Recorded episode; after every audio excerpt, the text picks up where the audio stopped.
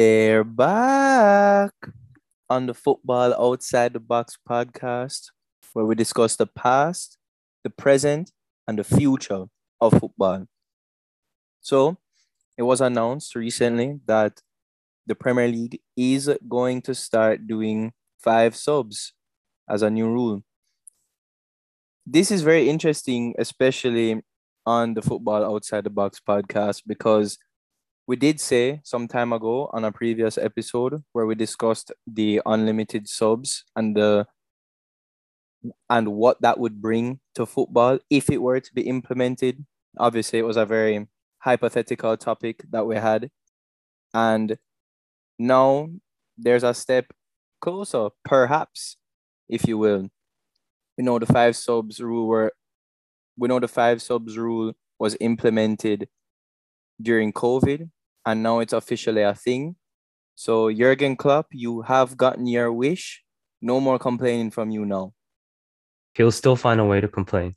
He'll still say, "Oh, how come City have twenty players on the bench when we have ten players on the bench?" Yeah, he's a massive complainer. That's why he pisses me off, to be honest. But anyways, what's your take? How does this affect football? How does this affect the Premier League? I think it's good. I mean, Premier League was already a step behind, and I had no idea why they didn't implement this last year when every single league in Europe was implementing this, and even the, the European leagues, the Champions League, you know, the clubs that were participating in Europe last season, aka us, not you. We were, I was confused. Like, oh, we can make five subs in Europe, but not in the league. What what sense does that make? So, I mean, I think this is a right step in the right direction and as we touched on it, you know, we talked about unlimited subs. I think it was our first ever episode of this podcast, and that's what something we believe in. J- just because of the, I mean, we we saw how Gareth Bale, you know, you see the irony, but he complained about how Kevin De Bruyne had to play 79 games in a year. It only has like three weeks of break. With that congested schedule nowadays, five subs. I, I would even say five subs is le- too little. Yeah, you really could argue that point. To be honest, I know a lot of people are gonna probably check into this and say, "No, it's perfect amount." They they don't want to maybe necessarily open up their minds to the concept of let's be completely different from what traditional football is. We don't have to always be in this ancient way of thinking all the time. We can have progressive thoughts and ideas that could potentially make the game better. You know, who cares if it's a drastic change? If it's better for the sport, why not implement it? Because we even hear the players, as you said, the players complain about it too. So, do you not think maybe we need some more respect for the players' feelings as well? But that's something that is definitely not going to be implemented anytime soon, knowing how football likes to progress. I mean, it took years for goal line technology and things of this nature to get implemented. So I wouldn't bet on it at all. Yeah. I mean, I can see the argument against it. People seem to think this benefits the bigger clubs or let's say teams with deeper benches, which is logical, but there's no proof or mathematically proven evidence to actually say or, or support that, that this only benefits the big teams. In Europe, we see this five subs rule was implemented already uh, for two seasons now. And so the so called smaller sides have been doing perfectly fine. You know, Frankfurt they they just won the Europa League. UEFA Conference League. You the final was compo- comprised of the likes of Feyenoord and AS Roma, and I know that competition is a little a lot lower in terms of the level of competition, but if we just look at the Europa League, they they beat out the likes of Barcelona, you know, there are much bigger names. And we talk about Rangers. Rangers is not even at the level of Frankfurt, and they made it to the final. So I, I get where people are saying, oh, this is only going to benefit the big teams. Maybe in the future, because now you're using using 16 players per game, up to 16 players per game, compared to the usual or the old 14 players per game. So of course, there we don't know. We don't know how it's going to turn out, but as of now, there's no mathematical evidence or historical evidence to say this only benefits the big teams. Because I read a study the other day where after the COVID lockdown, when we had that brief spell, the smaller teams were making on average more subs than the larger teams. I don't know what the breakdown in terms of the smaller teams and the larger teams was, but the so-called smaller sites were making on average 4.59 subs per game, whereas the larger sites were making 4.09 subs per game. So the smaller sites were taking advantage of it more than the larger sites were. So I think this is just people assuming and people take making it too simple. And I think there's more to it. There's no football game is the same. No two football games are the same. You know, it depends on every circumstances, every player, you know, even the weather whatnot. You know, so I, I think it's I think it's a step in the right direction. Yeah. So if you guys want to hear a further breakdown of that, check back our first ever episode of Unlimited Subs. It will be kind of interesting to hear how this episode compares to our first episode, and you can see the difference in what we're saying and how deep we get into it as well. Do want to transition into the the England squad, Gareth Southgate's selections or potential selections, I should say, as far as his squad goes for the upcoming World Cup in Qatar. So if you'd seen our previous episode to the group stage draw and how we reviewed it, we had initially said this has got to be England's year. I'm you said that. I said that. said that. I said that. I said that. I said that. I'm low key having I don't want to even say second thoughts because I still think England are the favorites. But I do want to say watch out for Argentina. I'm just gonna throw that out there right now. So I have the two of them. It's between Argentina and England for me. But back to England. Southgate has come out now and he has said that the likes of Rashford and Sancho need to prove themselves if they're gonna make this England squad. And looking at how they've been performing in the Nations League, a lot of people are saying that they need more from the supporting cast. What do you think about this? Do you think that this is a challenge for Southgate to kind of balance the morale of the squad and to get everybody clicking together? We know that that's been a thing for England forever, pretty much. They've always had a star-studded squad, but it's always been a matter of can they gel and get that chemistry together. Do you see a similar thing arising here? Well, I do want to touch on that quote by Southgate because if we're purely going on selection by merit, Maguire doesn't deserve to be there. Maguire's had a shocker of a season, and so have a lot of other United players, including Rashford. Sancho, I can maybe excuse him a little bit I don't think he was terrible. I don't think he was. He, I mean, he didn't definitely didn't light up light up the league. But how can you come out and say that about Rashford, Sancho, when you're selecting Maguire as your your starting center back? And I think it just always just comes back to the nature of international football. Club football, you're with the team throughout the whole season. Managers see them in training every single day for a good few months. Whereas international coaches see them three, four, five times a year. And even at that, once or twice a week. Or, sorry, and even at that, one to two weeks per international break. So I can see why, it, and it's not limited to Southgate, right? We see countless other managers who have a teacher's pet per se. I don't know if that's the right word in this case, but who's someone they can rely on, who, who they know they can do what they're asking of from the manager. Because let's face it, they don't have the time to drill the philosophy or the tactics into the players within that one to two week time period. But having said that, I, I can't understand it. Why? Because it's not like Rashford wasn't a favorite under Southgate. He was he was a big part of the 2018 World Cup. Euros, yeah, he didn't play much, but he he was injured. But leading up to the Euros and the seasons prior to that, he was a big part of that team. And I know he's he's always had this agenda against English players from the Bundesliga. We're seeing it with Bellingham right now.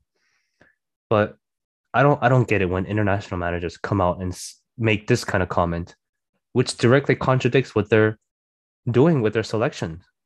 I don't know what your opinion is on that. I think the Rashford decision or the Rashford comments are justified. Sancho, not so much. I actually think Sancho deserves at least a chance. I don't think he's been as poor as he's making it out to be, especially with other players that he's picking. But as far as the Maguire decision goes, to me, that seems a bit more tactical in terms of the pick. I think that when he plays for Man United, he looks worse than he actually is because of the system or the role he's asked to play. And in England's system, I think it suits him because Maguire's actually very good at driving forward with the ball. He's not necessarily meant to be this last man cover. Like when you watch Van Dijk play, he's more of a last man cover and he does that expertly. Maguire cannot do that. Maguire needs somebody to sit behind him and cover. If he can get an opportunity to step up and nick the ball in front of the striker who's trying to to play hold up play against England, and he gets an opportunity to drive forward when they do have the ball and make penetrating passes, I think he could actually be successful at doing that, given that he has somebody covering behind him. But if you ask him to play the last man role and to be the almost done center back for them, then you're asking for him to mess up. And I think that his attributes can be very helpful to England's World Cup push. But when you look at just his Man United performances, it doesn't tell you the right story. Right, which is why you. I mean, he's never fancied Jadon Sancho, who uh, that's a known fact. So it, it it just doesn't make sense for him to come out and say that. He even when Sancho has shown him the goods, he never started him consistently in his team. So it seems like Southgate is trying to fit players into his system, the system that he wants his team to play, not necessarily building a team around the players that he has, which makes sense. He's a he's an international manager, so yeah, I think that's the right thing to do. Yeah, which yeah, because he has unlimited selection and an unlimited pool to select the players from. I'm not I'm I'm in no position to say where you should not be selecting this guy. You should you should be selecting this guy. But that comment just seems hollow to me from Southgate. That that's just what it is. I mean, like I said, I think it's justified with Rashford, but it's harsh on Sancho.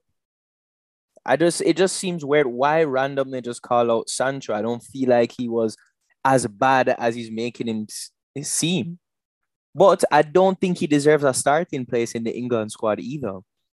I think a place in the squad is fair, but to start, no, because I think there's other players who have been performing better than him and deserve a place over him. But but say that's the thing. You say he doesn't deserve to start based off of his performances with the club, right? Whereas you would say the same thing about Maguire, but the difference is Maguire has been given the chance with the England setup and he has performed. Hence why the trust Southgate gives him in uh, in, in the form of Maguire. Sancho has never had that run of games in an England shirt and a settled role like a Maguire did, or like a, even a Pickford as a keeper. You know, where there's also debates about whether Pickford or Ramsdale should start. So, what makes you say, you know, I'm not pointing out you in a in you as a just you, but what makes people say, "Oh, Sancho deserves to start," but Maguire doesn't deserve to start because, like you said, Maguire always performs in an England shirt, whereas Sancho has never gotten the chance really. So, who, who are we to say he, he should be in the lineup? He shouldn't be in the lineup. Well, where that's concerned, I'm looking at the competition then at that point. Who is going to compete with Maguire at centre back for his role? There's really not many suitors. I wouldn't trust Tomori back there. I know you wouldn't trust Tyrone Mings back there. Who else is going to compete with him unless you want to put Kyle Walker at a centre back role? Maybe even that. Yeah, not in a back two or back right. four. Right. But if I'm looking at winger now, there's unreal amount of talent on the wing who's gonna start over Sancho game in, game out. I could think of countless players. So that's how I'm looking at it. If there is another player who I know for sure is also performing better than him, then I could make the argument for Maguire. I believe Ben White should be starting. I know it's bias, but I think he's I think he's been the best centre back in the best English centre back. Who has been better than him? Honestly. You could say John Stones could also start next to, to Ben White, but I think Ben White has earned himself a starting place. Yeah, I mean, here's the thing with me too. It, the the level of competition and the level of quality when you compare the league play, and especially the Premier League, to any international game it's night and day. It's it's only understandable, you know. City and Liverpool have been been training under the same managers in the world for five, six, seven years now. Whereas, like, like I mentioned before, international games only get a week or two of preparation time, and in the tournaments, you don't even get to train. You know, you're playing every three to four days. You're resting and healing up for the next game. So maybe I'm going a little tangent here, but does quality really matter in the in international football? You know, a lot of times it's it's more about the mood of the, the camp, you know, how like you said, how well the players are gelling, how how well respected the manager is, you know, how many how many players are buying into what the manager is doing. And I think that's part of the reason why Southgate has had success at the international level because you don't need to have exceptional quality to do well at that at this level. But it definitely helps with that level of quality with his squad and depth. Yeah, I mean, of course, yeah. You, you wouldn't, you would prefer to be a manager of England over Australia. By the way, congratulations to Australia who has just made it to the World Cup. I think they're the last nation to qualify. So congrats to them. Commiserations to Peru. For sure. Big up Australia. And we'll end on that note. Thank you very much for tuning in. Don't forget to like, subscribe, leave your comments, turn on the notifications. Don't forget to turn on the notifications. Make sure you turn on those notifications turn on the notifications. Have you guys turned on the notifications yet? Yes, right, we get it now. turn on the notifications. And as always, the link to our Facebook page is in the description and the bio. So please go to that page, get liking, get commenting. Let us know. Should Maguire be starting? Should Sancho be in the squad? What about Rashford? And how do you think this five subs rule, which is officially being implemented from next season, is going to affect these teams? Leave your comments, Facebook page, like the Facebook page so you can keep up to date with everything that's going on on social media. And thank you very much. Thank you as always, and peace out.